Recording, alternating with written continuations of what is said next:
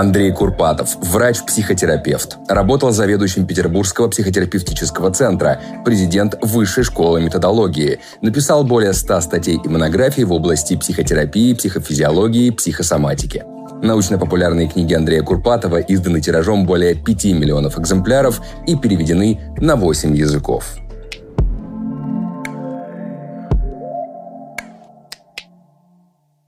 Андрей, а почему гаджеты – это зло? Ну, я никогда так не говорил. Вот. Э, есть вопрос цифровой зависимости, да, и гаджета зависимости. То есть э, нам все сложнее э, быть с собой без гаджета, да. В любую свободную минуту человек хватается за гаджет и формируется так называемая положительная связь, вот, условно-рефлекторная. Они действительно стали вот такой частью нашего существования. И э, исследования, ну, я в данном случае больше опираюсь на южнокорейские исследования, э, они более тропные, что называется, более быстрее и легче возникает зависимость. На самом деле у восточных китайцев тоже очень много, но там больше почему-то вот именно в компьютерные игры. Угу. Вот. А корейцы, у них средняя сессия в Фейсбуке составляла 42 минуты года-два назад. То есть люди открывали Facebook, и в среднем 42 минуты не могли отложить от себя телефон. Э, звучит угрожающе, да? да? Значит, последняя статистика вот за 2019 год по ТикТоку, по российской аудитории, средняя сессия 40 минут.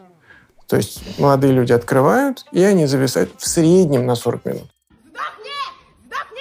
исследования, которые проводятся, они показывают, что есть нейрофизиологические признаки зависимости и есть биохимические признаки зависимости. То есть мы же зависимость можем посмотреть, как реагирует мозг, когда ему показывают, э, там, условно, наркотик да, или гаджет, и посмотреть, что происходит. И, э, значит, это одинаковая реакция мозга на эти штуки. Понятно, что мир меняется, это новая реальность, нам никуда от этого не уйти там, и так далее. В конце концов, люди раньше не курили, не пили кофе, сейчас вы у них заберите это, они вам скажут, что они по этому поводу думают. Не знали интернета, да, опять же. Да. Ну, вот. А, ну, я имею в виду, что зависимости да. существуют, они часть э, мира. Вот. Значит, проблема не с гаджетами как таковыми. А проблема с этой зависимостью, потому что любая зависимость – это ограничение. То есть мы сейчас видим по детям, например, э, если там по ребенку там, 10 лет, у него отбирают этот гаджет, а он к нему уже зависим, то он дает температурные свечки, у него начинаются депрессивные реакции там, и так далее. То есть это реальное уже как бы расстройство. Да? На самом деле э, есть два понятия. Информационная псевдодебильность как и весело. цифровое слабоумие, digital dimension. Значит, если мы говорим про digital dimension, это термин, который появился, соответственно, в Европе, потом перекочевал в Америку, потом пришел к нам. А, ну, все слышали СДВГ, да, синдром дефицита внимания и гиперактивности, который раньше у детей очень редко случался, а теперь становится буквально эпидемией. Ну, сейчас выяснили, что никакого общего э, патогенеза, э, единого морфологического субстрата этого расстройства не существует. Вот. Это просто по-разному недоразвитые мозги. Значит, наш мозг, когда он, мы рождаемся, во-первых, в нем значительно больше клеток, чем во взрослом организме во взрослом мозге, да, потому что часть клеток не будет востребована окружающей средой и помрет. Да? Поэтому э, чем больше у нашего ребенка всяких разных раздражителей, которые ему дадут возможность сохранить нервные клетки, тем лучше. Значит, второе, по мере того, как вот происходит отмирание одних и наращение связи между другими, формируются так называемые базовые нейронные сети, угу. вот, которые обеспечивают разные режимы работы. Например, есть режим работы, связанный с концентрацией внимания. Это одна история. Вы потребляете информацию, думаете, концентрируетесь там и так далее. Есть другой режим работы, когда вы ориентируетесь в окружающем пространстве. Уже другие нейронные сети участвуют. Да? Вот. Есть третий, так называемый дефолт-система, которая активизируется, когда вы как раз находитесь в состоянии блуждания, и ваши мысли где-то там ходят. Да? Вообще сейчас выделено более 50 разных режимов. То есть это что такое режим? Это когда клетки самых разных отделов мозга одновременно включаются и как бы перестраивают вас на тот или иной вид деятельности. И эти нейронные сети не даны нам от рождения. Они должны сформироваться в рамках внешней среды. Если вы посадите ребенка в черный куб, понимаете, будете его кормить, поить там и так далее, но у него не будет социальных контактов, не будет зрительных контактов и так далее, вы вынете оттуда слепого, ни к чему глухого, ни к чему не способного существа. Соответственно, сети должны сформироваться. Они формируются под мучительным воздействием родителей, понуждающих детей делать что-то. Да? Сидеть за уроками, там, я не знаю, разглядывать книгу, там, я не знаю, ходить маршем, убираться и прочее. Куча деятельности всякой раз. Вот. И из-за того, что у нас сейчас практически половина детей до 10 лет, да, и более 70% старше э, 14-16 лет постоянно находятся в онлайне, они не получают тех опытов жизненных, да, которые необходимы для того, чтобы соответствующие нейронные сети сорганизовались. Как я вам говорил, гаджет держит ваше внимание. Не вы концентрируете внимание на нем, он его держит вот, за счет контента, который так сделан, чтобы ваше внимание удерживалось. Когда мы убираем эту подпорку, которая позволяет вам, вы сами не способны сконцентрировать внимание. И это начинает сказываться на разных совершенно функционалах, включая интеллектуальную деятельность. Да? Поэтому вот эти дети, которые подвергаются очень массированному э, цифровому воздействию с самого раннего детства, да, и используются как бэбиситеры для детей, воспитатели и так далее, значит, у них есть риск формирования так называемой digital dimension цифрового слабоумия. А э, цифровое слабоумие как выявили? Ну, на самом деле, там целый ряд исследователей. Шпицер, собственно говоря, это э, основной такой немецкий, э, как бы сказать, продвигатель этого всего. Ну, вот. Но например, много. Например, вот э, это были то ли чехи, то ли словаки, я сейчас боюсь перепутать, э, значит, обнаружили аутизм у детей, значит, в большом количестве. Вот. И прямо эпидемия аутизма. Вот. Там какой-то центр, который этим занимался. И вдруг они выяснили, что эти, значит, дети, аутисты, они пользуются гаджетами всю дорогу. Вот. У них отобрали гаджеты, вот. с ними нормально повзаимодействовали какое-то время, и они все вернулись в нормальное состояние. Вот. Это маленькие дети совсем, там, трех, четырех лет. Если бы их оттуда не вынули из этого состояния, то они бы дальше продолжили как бы формироваться. У них нет генетической генетического аутизма, да, это вот расстройство такого шизоидного спектра, но нет у них, да, ну вот. Но а, из-за средовых воздействий они могли утерять способность социального контакта, э, там, саморефлексии там, и так далее, и так, и так далее. Вот этот вот синий паровоз, вы видели как нет? М-м. Синий трактор? Синий трактор. Что это? Это вот посмотрите, это вот дети смотрят мультики. А, Там это что-то... Синий трактор или что-то. Вот. Там просмотров больше, чем у вас со мной вместе взятых. Ну, это да, понятно. Потому детские... что дети вот так сидят, и, а там просто ну, полное, ну, то есть это набор каких-то образов и галиматьи. Вот. И, и, и дети просто, ну, как бы, а им световые пятна и ритм. И они им же безразличны, они смысл-то не понимают. Когда мы говорим про Э, информационная псевдодебильность – это другое. Вот. Это болезнь взрослых. В этом случае соответствующие нейронные сети есть. То есть у вас вы способны концентрировать внимание, вы способны в целом соображать там, и так далее. Но из-за того, что вы не продумываете жизненные обстоятельства, вы не строите жизненную перспективу, да, э, вы, у вас нет никаких собственных проектов, вы просто занимаетесь тем, что вы потребляете информацию, отслуживаете службу, смотрите сериалы э, и общаетесь на эй, да, привет, в Тиндере, вот, то у тебя после этого возникает ситуация, что там в голове нету нечему как бы сопротивляться этому миру. Ну, то есть, ну, мышление, как Выгодский говорил, Лев Семенович наш замечательный, мысль возникает там, где мы наталкиваемся на препятствие. Вот. Но для того, чтобы натолкнуться на препятствие, надо его интеллектуально заметить. И просто не возникает этой озадаченности, которая способна бодрить мозг и создавать сложные интеллектуальные объекты. Вот. Я это называю фальсификацией мышления. Так, ну а это как-то, это уже диагноз? Или что это, это не диагноз. Но откуда эти понятия, они взялись же? Ну, э, информационная псевдодебильность мы сформулировали. Это э, было исследование, его Ольга Литвиненко в свое время проводила. Это была кандидатская диссертация э, под руководством Анатолия Николаевича Алехина, профессора, э, доктора медицинских наук. Э, там идея была в том, что взяли сохранился архив истории болезни, больных шизофренией за очень длительный период, начиная с 60-х годов. Угу. Вот. И дальше взяли проб, его структуру вот этих вот сложных отношений внутри сюжета, вот, и разложили бред душевнобольных, шизофреников в разные эпохи. Вот. И если сначала в 60-х, 70-х это был сложно организованный бред, где все было связано со всем, то по мере того, как увеличилось цифровое воздействие, тем проще он и был примитивнее. Тем меньше связей, тем меньше взаимоотношений, тем меньше иерархии там, и так далее. То есть, условно говоря... Шизофреники изменились. Шизофреники-то не изменились. Просто их мозг, из-за того, что он у нас у всех становится все менее и менее таким, как раньше, стал производить более простой и примитивный бред. Сама-то болезнь та же самая, она никуда не поменялась. Но поменялась среда, в которой эта болезнь развивается. Вот, и, соответственно, вот такие мы получаем другие мозги, даже сходят с ума теперь по-другому. Сейчас будет рубрика «Делюсь лайфхаками». Нашей небольшой команде «А поговорить» уже скоро три года. И знаете, какой у нас самый главный рабочий инструмент? Ну, кроме камеры. Почта, Excel, 1С – Думаете, я знаю, как всем этим пользоваться? Нет. Мессенджер. Но это не WhatsApp, Viber или Telegram.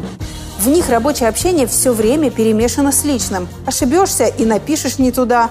Ох, сколько раз на моей памяти так срывались крупные сделки. Если команда большая, как во всех этих чатиках искать тех, с кем не контактировал и понятия не имеешь, как человека зовут? И такая простая задача, как написать всем коллегам – тоже не решается привычными мессенджерами, потому что нет единого списка контактов. И вот недавно я открыла для себя новый корпоративный мессенджер AMA, который создан специально для рабочих задач. Вся моя команда уже здесь. Я только добавила нового сотрудника, ему сразу может написать любой желающий. Помощница Алиса может легко найти коллегу, даже если не знает, как его зовут. Она просто найдет режиссера монтажа Сашу по должности. Здесь я создаю рабочие группы и общие чаты, где мы обсуждаем проекты и задачи. В АМА можно группировать чаты и каналы по папкам, так как удобно именно вам, настраивать уведомления. Можно даже превращать голосовые сообщения в текст, если вам неудобно их прослушивать. В любой компании есть типовые процессы, например, оплата счета. Если не навести в них порядок, то рано или поздно в оплату уйдет что-то лишнее, а важный счет потеряется в бухгалтерии. В АМА есть специальные боты, которые помогают это автоматизировать. Бот сам отсканирует счет, согласует оплату у руководителя, создаст платежку и передаст оплату в бухгалтерию. Вы также можете сами создавать ботов для любых ваших процессов. Корпоративный мессенджер AMA доступен на смартфонах в виде веб-версии или десктоп-приложения для Windows или Mac. Зарегистрируйтесь и попробуйте AMA в работе, и вы удивитесь, как могли раньше обходиться без него. Тем более для команд до 12 человек это абсолютно бесплатно. Ссылку на AMA я оставлю в описании. Эту команду я давно отправила нашему ассистенту в корпоративном мессенджере. Как вы объясняете вот эту, я не знаю, эволюцию социальных сетей от больших текстов угу. в живом журнале до угу. ТикТока? Угу. Очень просто. Наш мозг – это очень э, затратный орган. Вот, он потребляет порядка 20% энергии, которую мы Э, из пищи потребляем, при этом его масса всего 2% от массы тела. Он очень прожорливый. Поэтому в ситуации, когда надо выбрать задачу посложнее, задачу попроще, мы выберем ту задачу, которая попроще, потому что это более экономно. Вот представь себе, я животное, у меня две задачи. Я какую буду сейчас решать? Ту, которую вы, выполнить проще. Да? Ну, посложнее же, интереснее и интереснее, если у вас э, сформирована предварительная мотивация, если у вас есть уже соответствующие способности к распознаванию этих образов там, и так далее.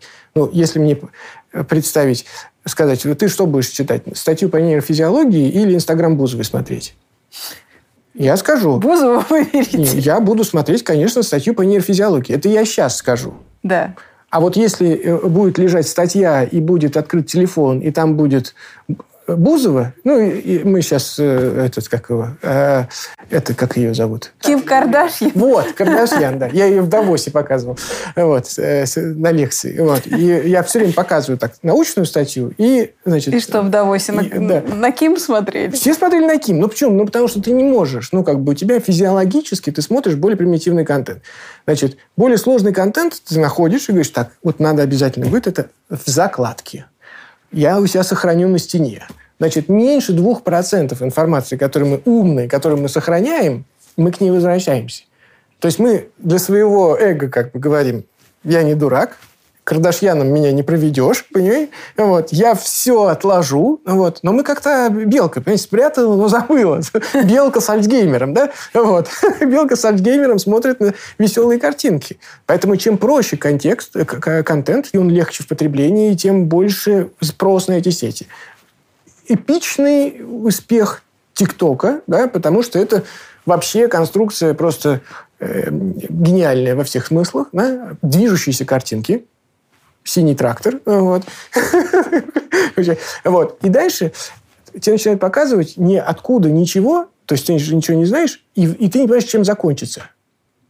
Да? И ты вот как то обезьяна, у Вольфрама Шульца был такой знаменитый эксперимент, где он э, смотрел, когда у обезьяны возникает дофаминовый выброс значит, за, э, как бы, в предсказании событий. И выяснилось, что после того, как обезьяна сообразила, что ей сейчас дадут подкрепление, виноградный сок, у нее в этот момент выделялся дофамин, а когда поступал виноградный сок, уже не выделялся дофамин. И вот что такое э, ТикТок? Ты смотришь каждую сторис, сторис они там называют, пост, как они называют? Не знаю, как в ТикТоке. Ну да, ну вот. И ты смотришь, и ты не понимаешь, чем, чем закончится. Вот они там берут вот эти челленджи, разрезают коробку, да. И вот разрезают, разрезают, и все сидят, смотрят. Даже чем закончится.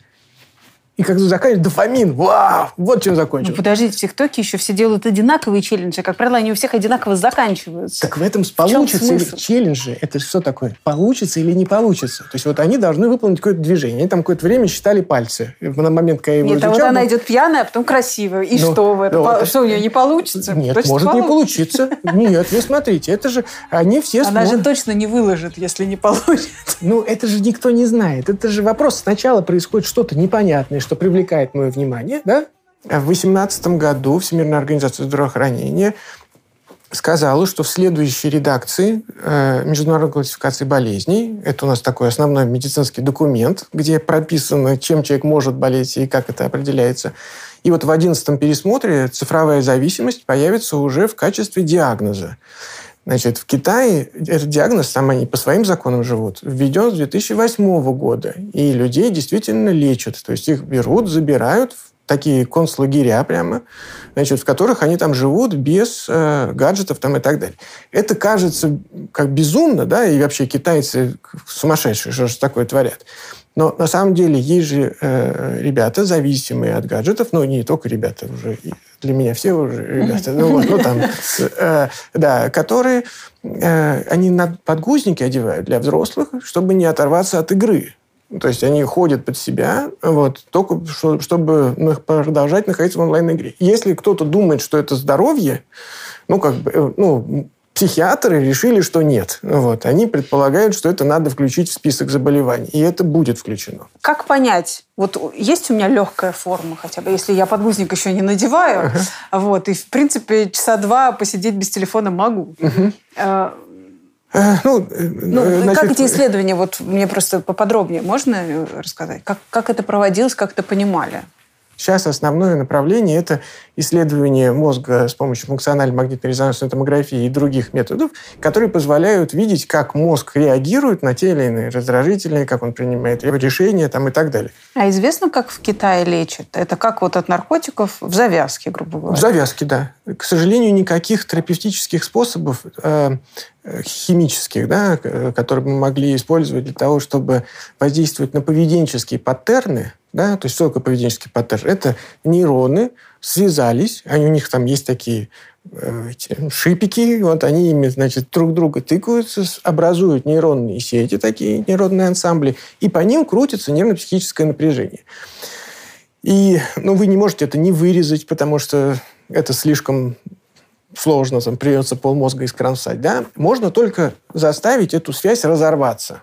Угу естественным образом. То есть вы должны сформировать другую, например, доминанту. Почему говорят «I'm alcoholic» да, все время, на всю жизнь? Э, потому что э, если вы срываетесь, то дальше вы актуализируете эту нейронную сеть, да, Ухтомский говорил, доминанта не умирает никогда, да, то есть соответствующая нейронная сеть у вас все равно есть, она просто менее активно используется, то они направляются в нервно-психическое напряжение, и она снова способна полностью возбудиться и воспроизводиться. Поэтому ну, мы вообще очень зависимые существа. Вообще, что такое адаптация? Да? Это формирование нейронных ансамблей, позволяющих нам эффективно функционировать в предлагаемых обстоятельствах. Это адаптация. Мы очень адаптивны. Человек ко всему привыкает. Да? Угу. Но иногда просто эта адаптация может быть э, ну, целесообразна, что называется, а иногда она может быть патологической. Да? Мы адаптируемся вот как бы, к каким-то вещам, которые после этого очень существенно влияют на нашу психику. Вот что такое животное? Да?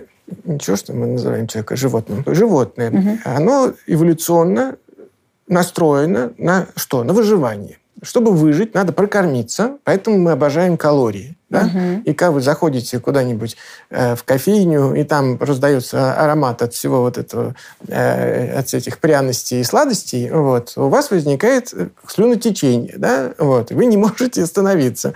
Вот, и, вот, вы можете, но, может быть, кто-то не, не я может. тоже не могу. Вот. А информация точно так же важна для выживания. Кто первым увидел тот первый спасется, тот передаст гены потомству. Кто сидел, как бы медитировал, то ему может как бы и не повести. Да? Угу. Пищу точно так же находить. Это следить за информацией. И если мы сейчас стали страдать ожирением от избытка калорий, потому что наша цивилизация стала производить очень много калорий, да, и, соответственно, все человечество страдает ожирением. Вот. И точно так же информационная зависимость. Да? Это точно так же потребность в этом биологически обусловлена. Просто никогда в природе не было такого количества постов, лайков, репостов, прямых эфиров, сторис там, и так далее, и так далее, и так далее. А сейчас мы вот сидим как в зарослях, понимаете, и вот хватает с тревогой. Кстати, вот, кстати, про критерий. У людей, например, просто если отключить уведомления, у них поднимается уровень кортизола в крови. Ну, то есть непривычно. То есть должны абсолютно постоянно там, значит, вот это прыгать эти какие-то уведомления. Перестают тревожиться. Это к вопросу про зависимость. А, он начинает тревожиться, вы что... Ну, что что-то не... не так, да, ничего не происходит. Да? Вот. Когда мы хватаемся за телефон, мы как себе это... Что там в почте? Ну, не написал ли кто-то? Просто что хорошо с калориями? Когда люди очень много потребляют калорий, они теряют как бы сексуальную форму, и дальше половой инстинкт вступает в борьбу с инстинктом потребления калорий. Вот. И он как бы говорит, надо садиться на диету. Да? А, а зачем садиться на цифровую диету? Какая, какой мне инстинкт тут скажет, э, давай-ка ограничь цифровое потребление. Вот. А механика-то одна и та же, биологически обусловленная. Mm-hmm. Ну, плюс-то в этом есть же все равно. В чем? В том, что мы сегодня никогда до, а теперь мы очень быстро можем э, считать и поглощать много информации. Вопрос не в поглощении информации, а в том, как ваш мозг эту информацию обрабатывает. Значит, э, вы можете посмотреть сериал, и через день, вот так запоем, нетфликсский сериал, они их там выпускают сразу вот так, да. люди съедают. Что происходило там? Люди не могут вспомнить. Да? Почему? Потому что потребление информации не равно усвоению информации, не, не равно включению этой информации в содержащиеся у меня объемы памяти. Да? Потому что у меня есть там кристаллический интеллект, это память, которая там хранится, она структурирована. И если я что-то узнаю, то оно должно быть интегрировано внутрь, оно должно обогатить. Да? Я что-то должен стать умнее в результате. Вот. Если я просто потребляю, у меня включается так называемая центральная исполнительская сеть, вот, она позволяет потреблять информацию, но она потребляет ее по принципу в одно ухо влетело, в другое вылетело решается этот вопрос в нормальном мозге за счет того, что там есть режим обработки данных. Мы тратим на это время порядка 47% времени э, значит, на то, чтобы окунуться в эти наши внутренние блуждания и про что-то начать там себе думать. Вот в чем отличие, когда вы смотрите какую-нибудь социальную сеть, листаете и книжку читаете? Ну, социальную сеть я могу выхватывать что-то так, тут неинтересно, и дальше промотал, да, то есть я не сажусь работать, как бы, да? Ну, как-то, mm, мне кажется, деле, что если вы читаете... чтение книг сегодня такая некая работа. Если ну, нет хотя привычки, смотря что да. ты читаешь. Это на самом деле дело привычки, но если вы начинаете читать, кстати, уровень стресса через 6 минут снижается на 68%, чтобы вы были в курсе. Это хорошая Именно книгу. Именно книгу. Разница. Если я, простите, да. очень плохую бульварную литературу читаю. А какая разница? Для, с точки зрения снятия стресса. Я сейчас не говорю, станете вы умнее или нет. Да? Но сейчас мы говорим про потребление информации, когда вы являетесь активным деятелем, потому что, читая книгу, вы должны производить активную работу, вынимать оттуда эти смыслы, структурировать их там, и так далее. И другое дело, когда ваше внимание удерживается. Да? Вот что такое создание сериала? Создать такой аудиовизуальный продукт, когда вы не можете отвлечься. И это две большие разницы, потому что здесь работает только центральная исполнительская сеть на потребление информации, а когда вы читаете книгу, вы до 40% времени проводите в блуждании. То есть вы читаете книгу, и вдруг у вас начинается свой собственный мыслительный процесс. Вы что-то вспоминаете, что-то думаете, там и так далее. Иногда вы так перелистываете, а потом, о чем там было? Вы возвращаетесь. Почему? Потому что вы ушли из центральной испанской сети в так называемую дефолт-систему мозга, которая стала в этот момент эту информацию прокручивать, интегрировать внутрь ваших э, существующих знаний и обогащать вас. Если вы просто как лошадь Мюнхгаузена, которая там половину отрезали, она пьет, а у нее отсюда выливает, это вот цифровое потребление, при котором создатели контента заинтересованы в том, чтобы максимально держать внимание аудитории и чтобы она ни в коем случае никуда не задумалась о чем-то своем, а то она переключится, сделает переклюк вот этот да. чик-чик. Вот. И это, собственно говоря, проблема. Почему? Потому что э, информации много, но она не капитализируется, то есть она не становится моей частью. Когда мне нужно будет принять решение, я же должен буду основываться на той информации, которая у меня есть. Так? Но если вся эта информация вылетела как из лошади Мюнхгаузена, угу. да, то я имею очень, как это сейчас э, э, э, тоже много исследований по проводят, мы знаем, а где мы что-то узнали, но мы не помним, что мы узнали. Мы делегируем память. Это так называемое понятие транзакционной памяти. Ваш телефон помнит, что у вас завтра, не вы. И так касается огромного количества вещей. Не только графика. Ну, да, раньше были только... ежедневники, ну что же самое. Нет ничего плохого в делегировании. Но проблема состоит в том, что если вы все делегируете, и дальше у вас только в голове надо набрать на... Это исследование все время привожу, это Уолтера и Босса. Тесты на мышление и на креативность выполняли люди. Три группы. Две тысячи человек участвовало. Большой очень эксперимент. Значит, одни и те же тесты. Значит, одни оставили телефон за пределами кабинета, где их тестировали. Вторые, значит, имели его обычно в кармане или в сумке, где обычно хранят. И третьи лежали перед собой. Угу. И вот уровень подвижного интеллекта и оперативной памяти, то есть это ключевые соображаловки, были существенно ниже у тех, у кого телефон лежал перед ними. Потому что просто они не пользовались. Но мозг видит, там же есть подсказка, что напрягаться. Это вот как на экзамене раньше. Я не знаю, вы пользовались. Э, я плохо учился. Мне э, все время хотелось шпаргалку. Вот. Но ты Конечно. если думаешь, что шпаргалка, ты ждешь только о том, чтобы достать шпаргалку. Ты, ну, ты не можешь сосредоточиться нормально на, э, как бы, на, на мысли, да? И вот это то же самое, понимаете? Ну да, можно делегировать и шпаргалки, но тут вся жизнь в телефоне. Вся ваша жизнь в телефоне. И все туда делегировано. А дальше вот вас убери от этого – но не вас конкретно, ну кого-то, человека. Он чем располагает на самом деле? Он про что может содержательно поговорить? Говорили про книги. Ага. А, электронные? Да. Бумажное да. или аудио? Исследование э, проводилось вот на Kindle э, на детях там, 10-14 лет. Им давали детективный рассказ. Вот. Они должны были его э, прочитать, одни на бумаге, другие на Kindle, и потом сравнивал, способны ли они восстановить сюжетную линию из Kindle 14 это блоков. вот такая книжка, да, да ну, вот, из этих. Угу. Вот. И те, кто читали на Kindle, вот, они не могли э, составить в правильной последовательности эпизоды этого детективного романа. Ну ладно, вот. в чем разница-то? Мозг так вот как бы начинает путать местами, переставлять и так далее. Когда ты держишь книгу, тебе легче, потому что у тебя пространственная память работает, у тебя кинестетическая память к началу, в конце, сверху строки, снизу строки там, и так далее. Ну, там много включается опять вот к этому слову «потрогать». Потрогать – это очень важно. Ну, если вы перепутаете в детективном рассказе последовательность как бы истории, ну, мне не кажется это страшным, понимаете? Mm-hmm. Ну, вот. Вы можете э, какие-то просто мысли вычитать просто и ходить просто их думать потом. Ну, как бы для этого не обязательно целую книгу читать. Свободное от работы время обожаю ходить на выставки. К счастью, в Москве нет недостатка в музеях, и самые неожиданные городские места сегодня превращаются в потрясающее арт-пространство.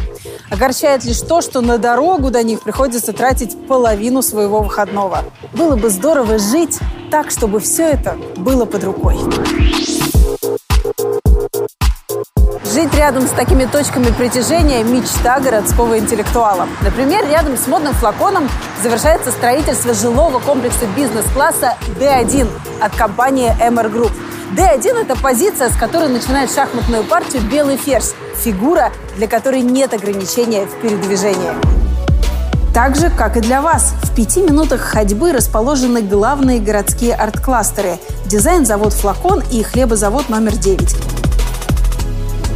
По адресу Дмитровское шоссе, дом 1, компания MR Group возводит три небоскреба бизнес-класса.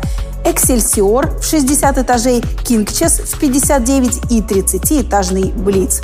Каждый из них уникален. Фасады башен тоже отличаются. Алюминий, графит и медь, обработанные по той же технологии, что и крышки макбуков. Закрытый двор без машин оборудуют парковыми дорожками и безопасной детской площадкой. Первые этажи займет торговый центр, на кровле которого смогут отдыхать владельцы квартир с террасами, а у резидентов башен «Эксельсиор» и «Кингчес» будут приватные смотровые площадки на крыше. За благоустройство здесь отвечает британское бюро «Гиллеспис», признанные эксперты в разработке общественных пространств в премиальных жилых комплексах Лондона. А когда вам наскучит светское времяпрепровождение, отправляйтесь в один из трех парков, расположенных по соседству. Будущее уже наступило в D1. Вход в подъезды по отпечаткам пальцев, а въезд на подземную парковку по распознаванию номеров. В паркинге система подкачки шин и зарядки для электромобилей. Во всех квартирах возможность подключить систему «Умный дом». Еще одно преимущество жизни в комплексе D1 – его выгодное расположение. Центр столицы в 10 минутах езды. Удобный выезд на Третье кольцо. Всего 2 минуты пешком до метро Дмитровская и 10 минут на автомобиле до парков Сокольники и ВДНХ. Позвольте себе любой ход с компанией MR Group. Кликайте на ссылку под видео, выбирайте квартиру с панорамными окнами в одном из небоскребов.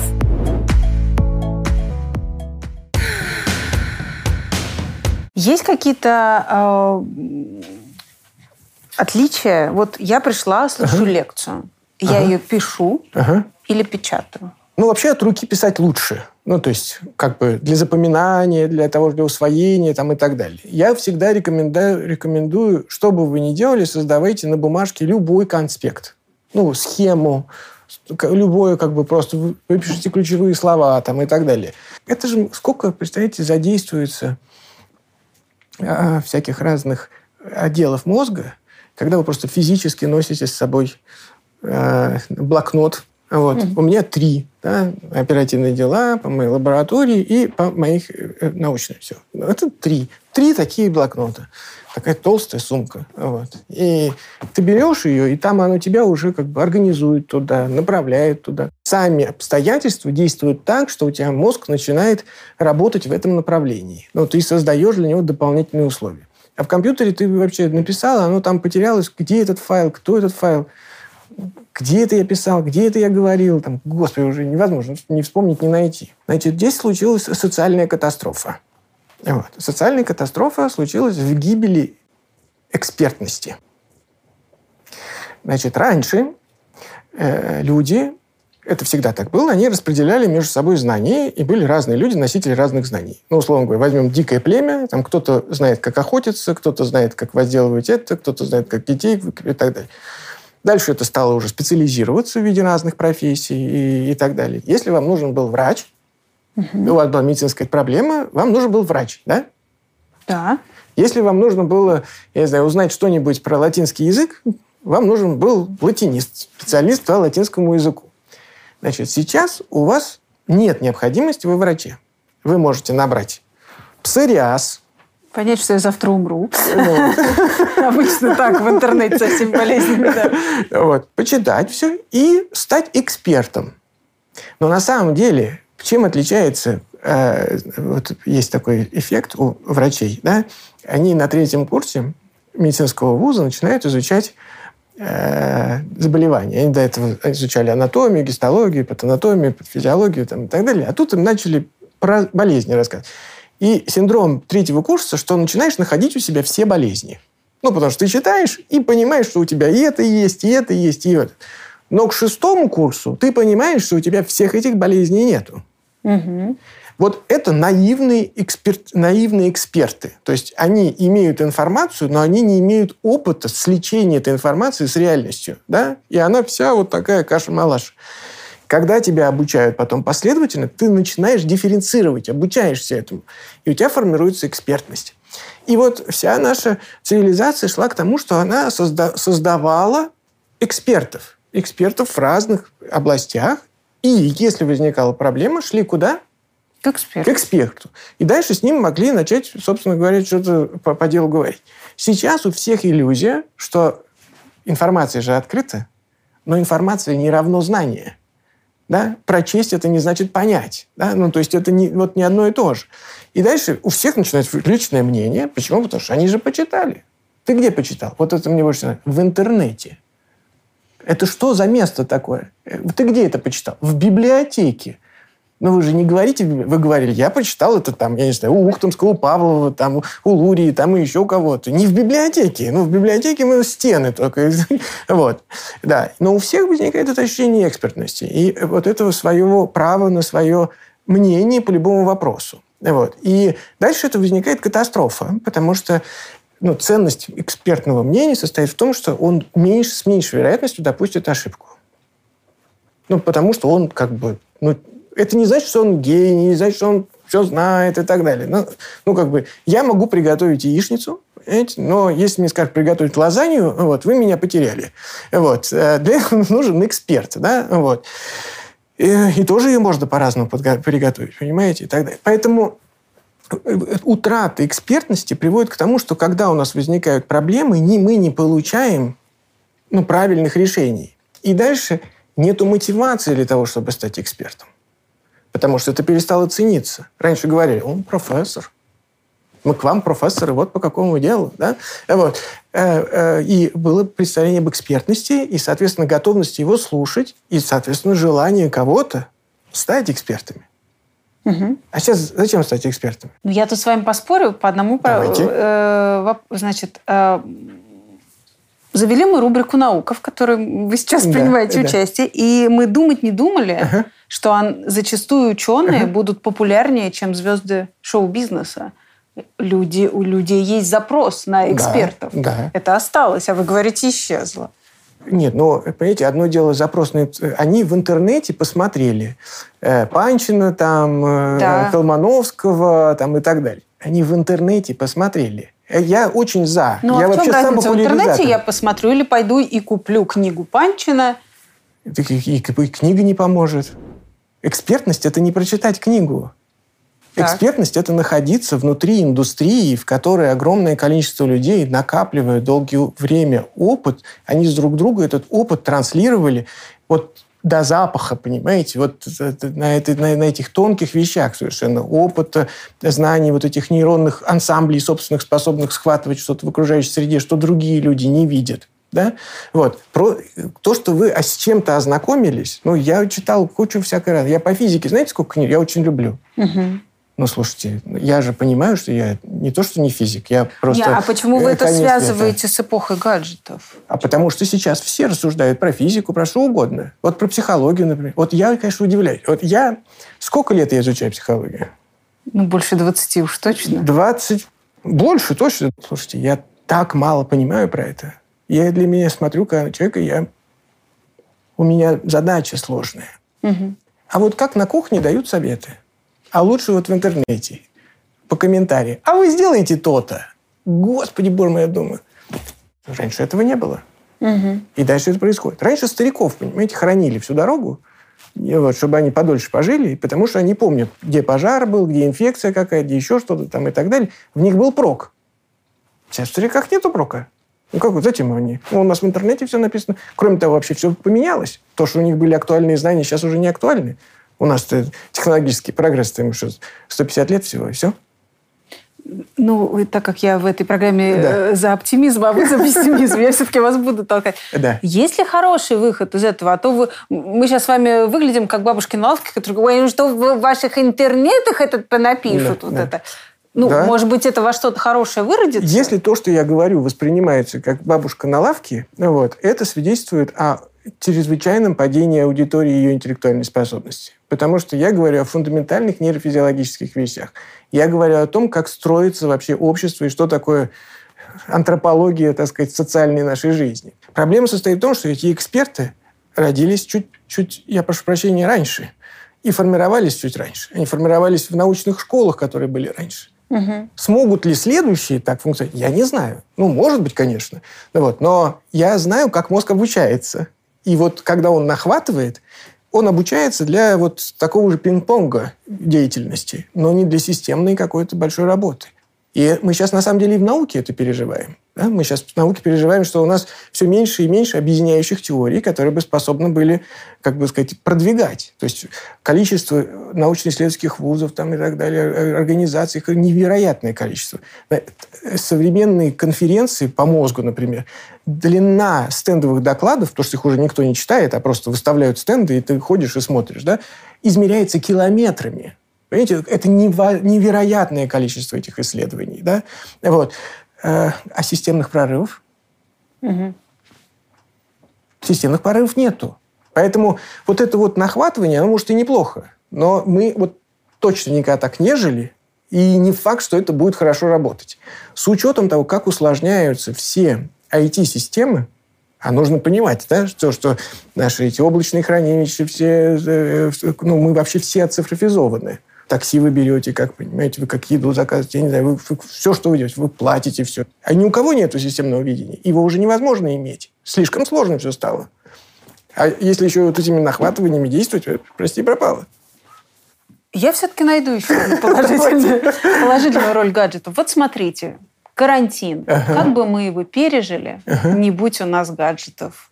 Подписок, Фейсбука, Зума, Скайпа и угу. всего остального. Я смотрю на то, что происходит с людьми, которые общаются по дистанционке.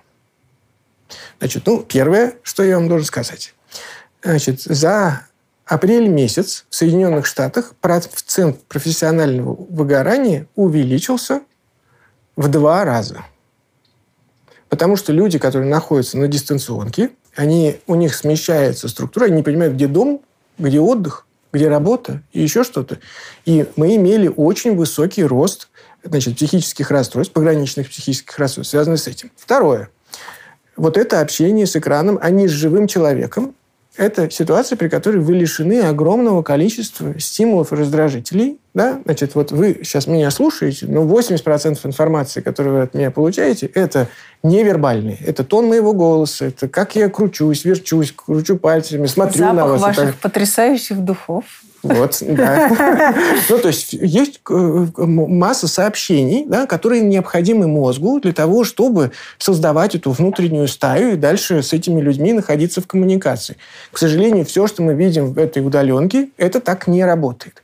В-третьих, значит, смешанные команды оказалось, что работают плохо. То есть, если у вас часть людей работает на удаленке, часть работает дома, дальше они не могут коммуницировать, потому что у этих другой график работы. Значит, они по-другому себе видят ситуацию, потому что они не получают этих 80% обратной связи там, и так далее.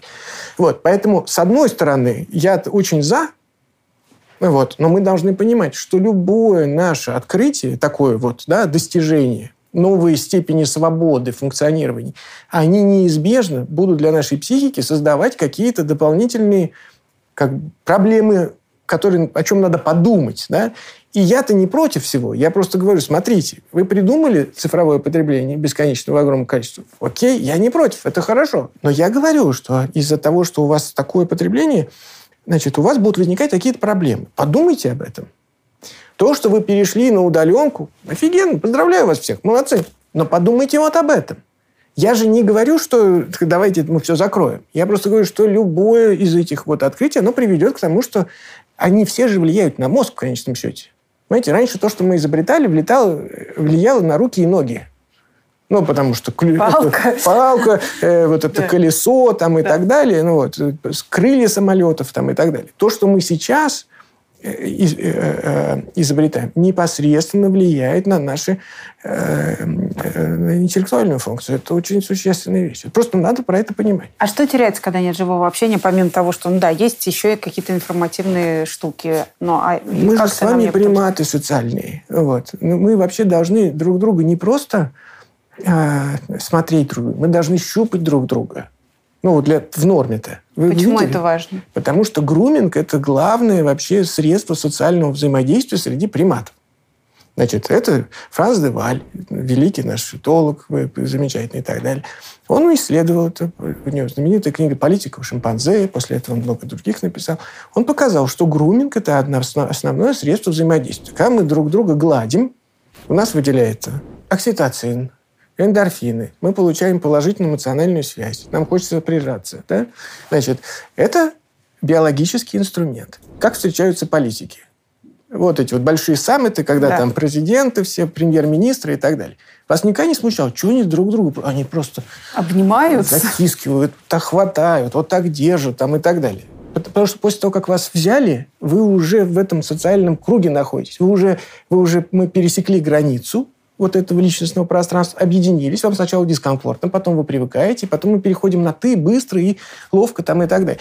Это очень важное для нас, мы как для приматов. Мы получаем как бы гормональный ого-го. Да? Угу. При этом, если мы сидим в социальных сетях больше четырех часов, на самом деле с двух начинается первый пик, а с четырех начинается взлет вот такой. Количество депрессивных суицидальных мыслей растет просто ну, в разы. Да? Почему? Потому что мы обезьяны. Нам нужно, чтобы нас тискали, чтобы мы э, миловались, любовались там, и так далее, хихикали друг друга, толкали. Э, ну, вы посмотрите, как приматы живут. Андрей, я выложу сейчас красивую фоточку в Инстаграм. Как да. меня там замилуют, затискают. Да, значит, это тоже правильно. Вот, это все произойдет на уровне негормональном. То есть это все произойдет у вас на уровне... То есть у вас мозг будет говорить, типа, офигенно, лайк поставили мне, вау, у меня есть лайк. А с другой стороны, я-то должен физиологически получить как бы это, а я не получаю. И дальше я чувствую себя более одиноким в результате, чем если бы, ну, просто мне кто-то пришел и как бы по плечу хлопнул. Понимаете, в чем дело? Надо это получать физиологически. Ну, как бы не надо, но эволюция, эволюция говорит, слушай, ну, у меня тут два окна, значит, когнитивное и телесное. Да? Значит, мне нужно, чтобы не было диссонанса. Когнитивно получил, то есть ты осознал, что тебя похвалили, должен был получить груминг. Ты, прости меня, пожалуйста, примат, тебе всего 200 тысяч лет, вот, и вообще э, более-менее соображаешь ты последние 10, понимаете, тысяч лет. Вот, поэтому, ну, как-то давай, ты как-то скоординируйся тут и как-то сделай мне. А этого нету. И уровень социального одиночества невероятно высокий. Невероятно. Мы, правда, это сейчас уже начинаем культурологически обосновывать, да, мы начинаем говорить, ну, правильно, вообще каждый свою жизнь, там это так удобнее, там и прочее, вот, и давайте э, эти, как его, э, и жить можно отдельно, понимаете, и развлечения, а ему то интересно, а мне то интересно, что я буду с ним, да? вот и все. И дальше начинает институализироваться одиночество, да? Вот это child-free. Я не против. Я как бы... Тут кто как хочет, твой действует. Вот. Но это же становится уже культурной нормой. Да? Вот. И дальше мы начинаем говорить, а нормально, что вы не обнимаетесь? А нормально, что вы не тискаетесь? Да? Ну, поставили вам лайк, ну, как бы, чуть-чуть вы порадовались, но потом будет отход, отходняк неприятный. Одиночество. Ну, ничего, ну, потерпите. Как вы к Тиндеру относитесь? Можно я скажу как человек и как исследователь? Да, пожалуйста. Э, значит, как человек я отношусь к этому очень хорошо. Значит, я отношусь к этому хорошо, потому что Э, ну, драматичная ситуация, когда ты оказываешься обречен на партнера. Вот. К сожалению, наши родители были обречены друг на друга. Угу. Вот. Потому что возможность познакомиться была крайне ограничена. Да? Они находились в тех социальных кругах, в которых находились, и как бы вот э, богатство выбора отсутствовало, и, соответственно, э, люди были обречены друг на друга. Где родился, там и поженился. Да. Вот. Значит, в этом смысле э, эти сайты знакомств – это хорошо. Значит, теперь давайте посмотрим, к чему это приводит. Приводит немножко к, к негативным последствиям. Так. Значит, первое. Если вы думаете, что партнер потенциально заменяем, вы не станете предпринимать усилия для того, чтобы создать с ним отношения. Ну, то есть вы попытаетесь, если сразу не пошло, а ну хрен с ним. Я, значит, Стараться складочку да, переверну, и там снова будет сюрприз. Но на самом деле все партнеры плохие. Ну, правда, да, вот. Просто с Нет второго тебя, да? Да, идея. вот. И все равно, чтобы нам найти там, человека, с которым мы способны проживать жизнь, нам нужно сродниться с этим человеком, провести с ним 600 э, часов вместе, говоря в глаза в глаза, там, и так далее. Ну, как бы невозможно без этого. Он не станет тебе близким, если ты не сформируешь достаточное количество нейронных связей, чтобы он поселился у тебя в голове. А для этого нужно просто 600 часов с ним вот просто в засос, так сказать, как бы жить. Вот. А это сложно. Другие люди вообще неприятные. Ну, они так моментами приятными, а потом они такие, ну, мы ну, зачем это все, да? Вот. И когда у тебя есть искушение, как бы оторви и брось, вот, и э, это поднадкусывай дальше, то дальше возникает то, что люди разучились строить эти отношения. Вот. Поэтому первая проблема состоит в том, что нет этой усидчивости в становлении отношений, которая приводит к тому, что люди действительно чувствуют себя более одинокими. Значит, вторая составляющая – это ну, мы сейчас переживаем гендерную такую сложную трансформацию. Да? Значит, то, что мужчины и женщины разные, это факт медицинский. Вот. Э, со мной регулярно спорят по этому поводу, но я продолжаю настаивать. У нас разные способы реагирования, у нас разный гормональный фон там, и так далее. Вот. Сейчас конструкция, при которой от женщины вот из-за как раз этих социальных сетей. С одной стороны, это их как бы раскрепостило женщин, дало им большее чувство, чувство какой-то, может быть, независимости, может быть, свободы там, и так далее. Вот. И это очень хорошо. Вот. Но, с другой стороны, э, внутренняя потребность женщины, она может быть и не в такой свободе сверхъестественной. Вот. Наоборот, может быть, найти что-нибудь такое надежное, качественное, такое ну, свое, в конце концов, да? По сути дела, раньше мужчина должен был быть инициатором отношений. Да? Он брал на себя ответственность отношений. Да? Вот. Здесь, когда женщина отвечает на сообщение, вот, она уже как бы очень быстро соглашается. Это, с одной стороны, это замечательно. Вот я просто... Ну вот, если это бы не плодило количество несчастных женщин, я бы говорил, что это вообще прекрасно. Ну вот. Но проблема состоит в том, что пока, по крайней мере, мы так не созрели к тому, чтобы вот эта такая сексуальная свобода, она воспринималась бы нами, ну, как радостная, органичная. А здесь просто вся разница состоит в том, что один человек думает про секс как бы как про что-то серьезное, а другие думают про то, что надо всем принадлежать. С одной стороны, есть вот как бы готовность и желание, и мы мышление про эту такую вот свободу полную. А с другой стороны, есть наши какие-то биологические ощущения. Да? Но мужчине неприятно, когда девушка еще кому-то принадлежит.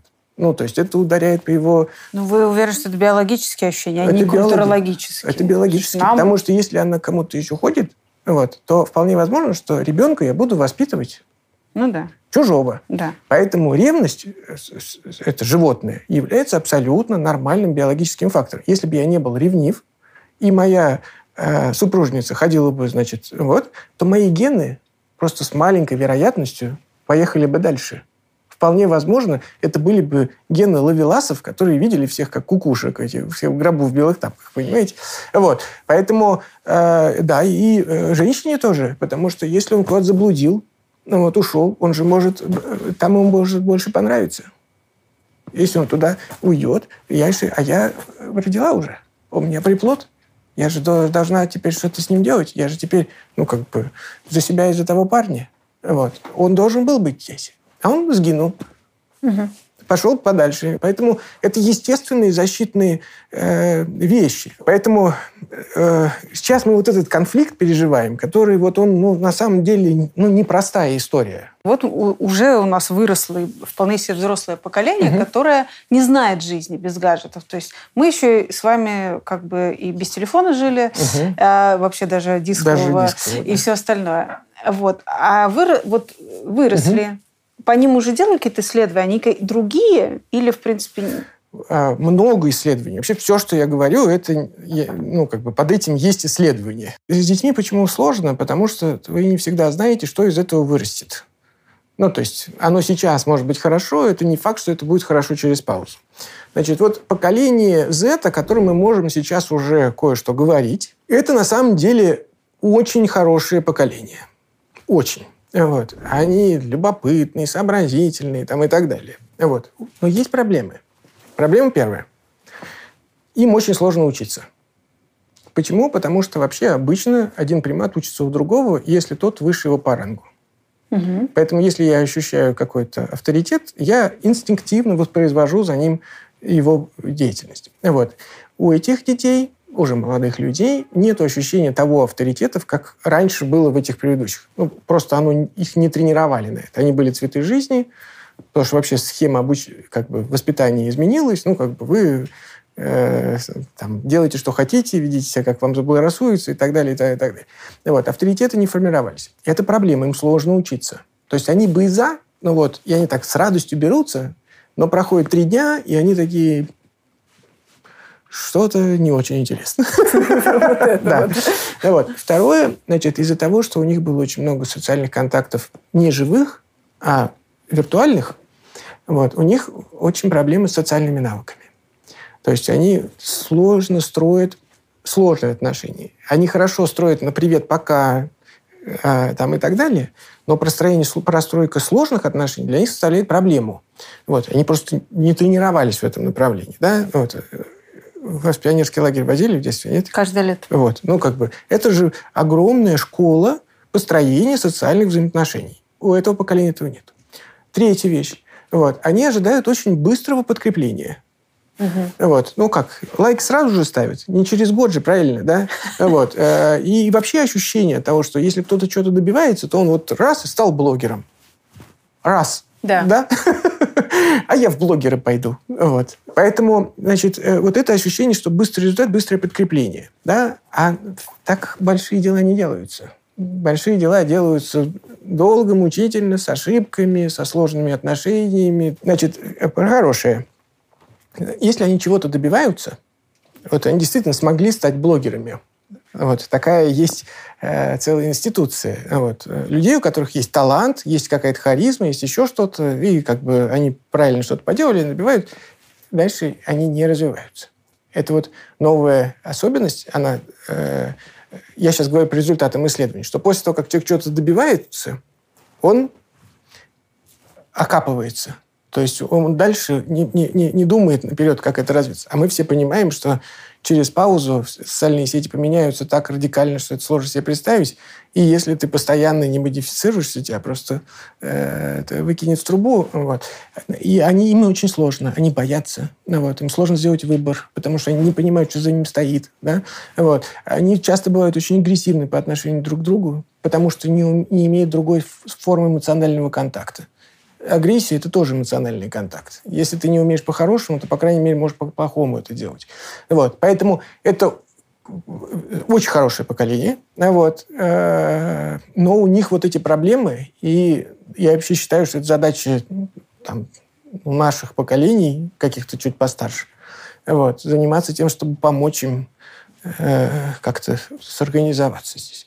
Ну и дальше у нас идет поколение альфа, его же, уже новое поколение. Альфы, ну, это э, дети, которые постоянно находятся в онлайне. Да. У нас 40% детей до 10 лет находятся в онлайне постоянно. А у нас в России что-то проводится? Вот какие-то исследования по России у нас есть на эту тему гаджетов? В нашей лаборатории мы изучаем отдельное поколение. Да. Ну, вот. Мы проводим фокус-группы, даем им разные задания, там, условно говоря, э, смотрим на их поведение в разных реакциях. У нас вот есть специальный фокус-рум, там за стеклом газеллы можно Э, смотреть, что там, э, как э, ведут себя представители разных поколений.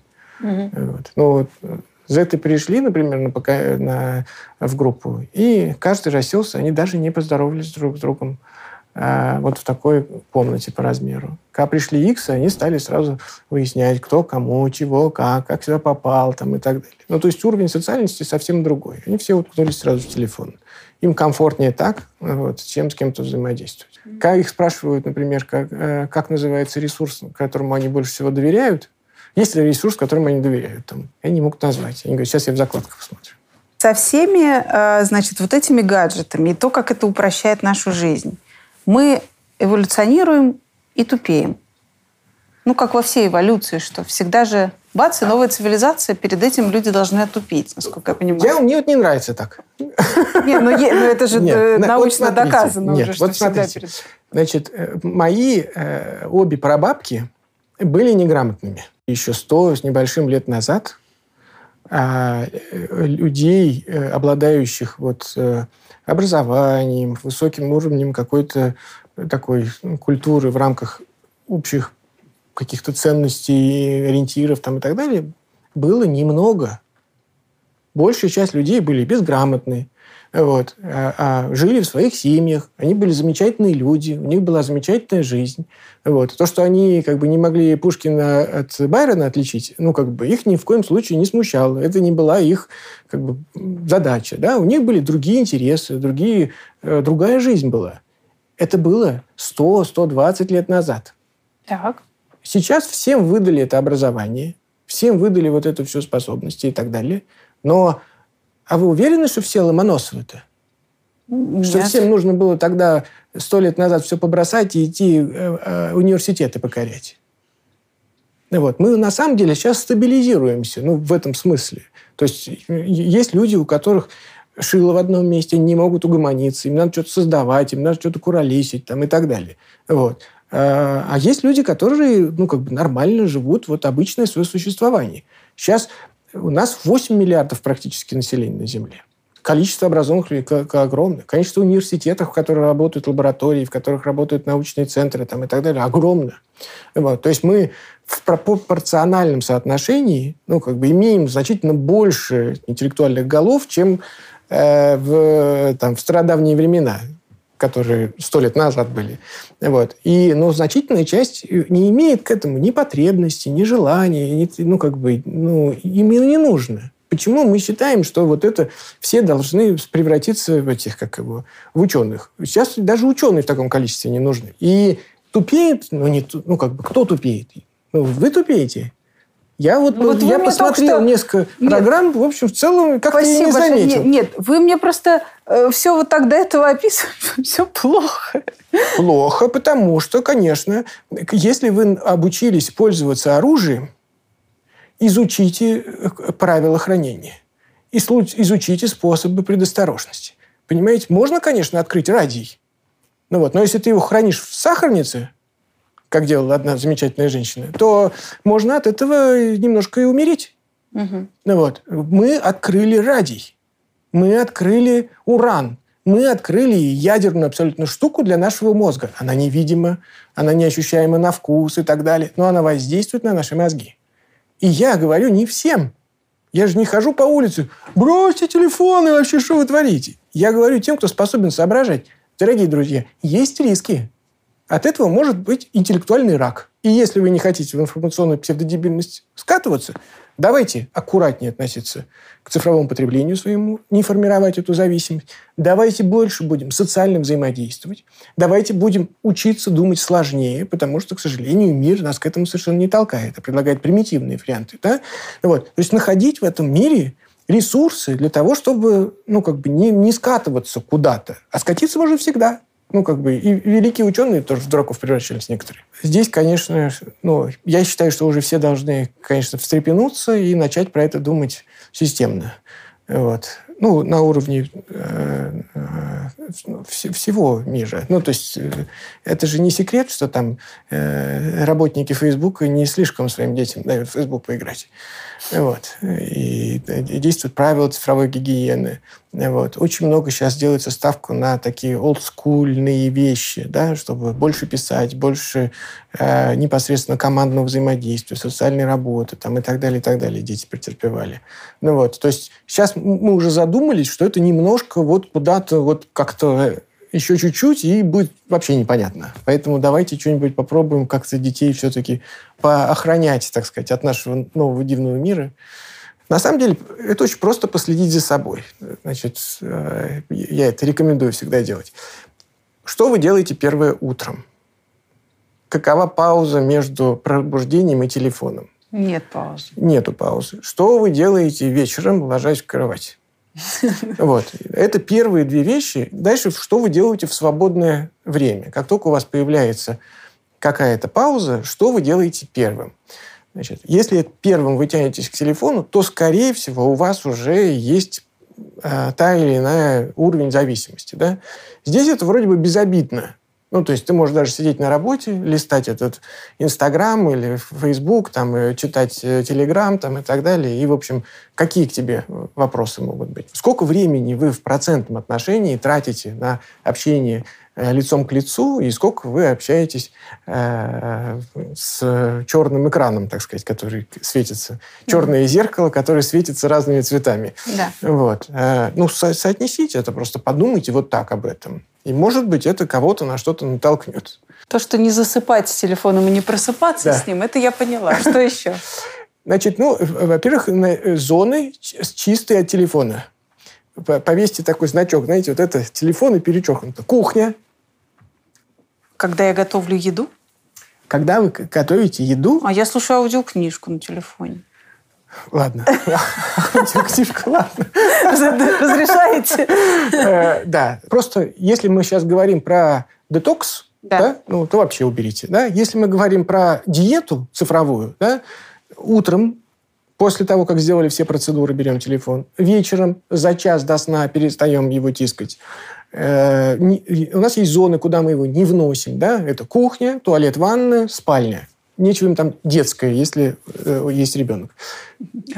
У некоторых одна комната, знаете, Андрей. Значит, э, хорошо. Значит, э, э, это и касается тех, у кого несколько комнат, и у кого одна.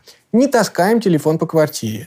Значит, находим для него место, где он находится. Если вам нужно, вы обращаетесь к этому месту, и там он на привязи у вас пусть на проводочке сидит. Нужно будет, возьмете. В следующий раз, всякий раз, когда вы берете телефон, Значит, вы прежде всего говорите, я взяла этот телефон за тем-то. Угу. Это сделали и положили.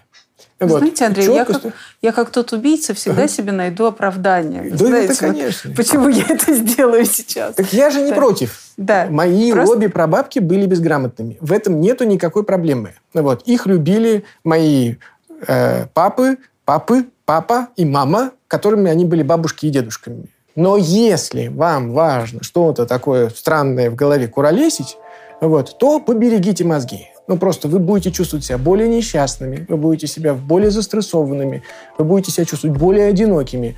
Вы не дадите своему мозгу время для того, чтобы он поработал с той информацией, которая в него поступает, и она не станет вашей.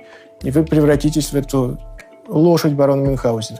Ну вот, ну просто давайте про это как-то думать, кому это интересно. Я не настаиваю, да, да? вот.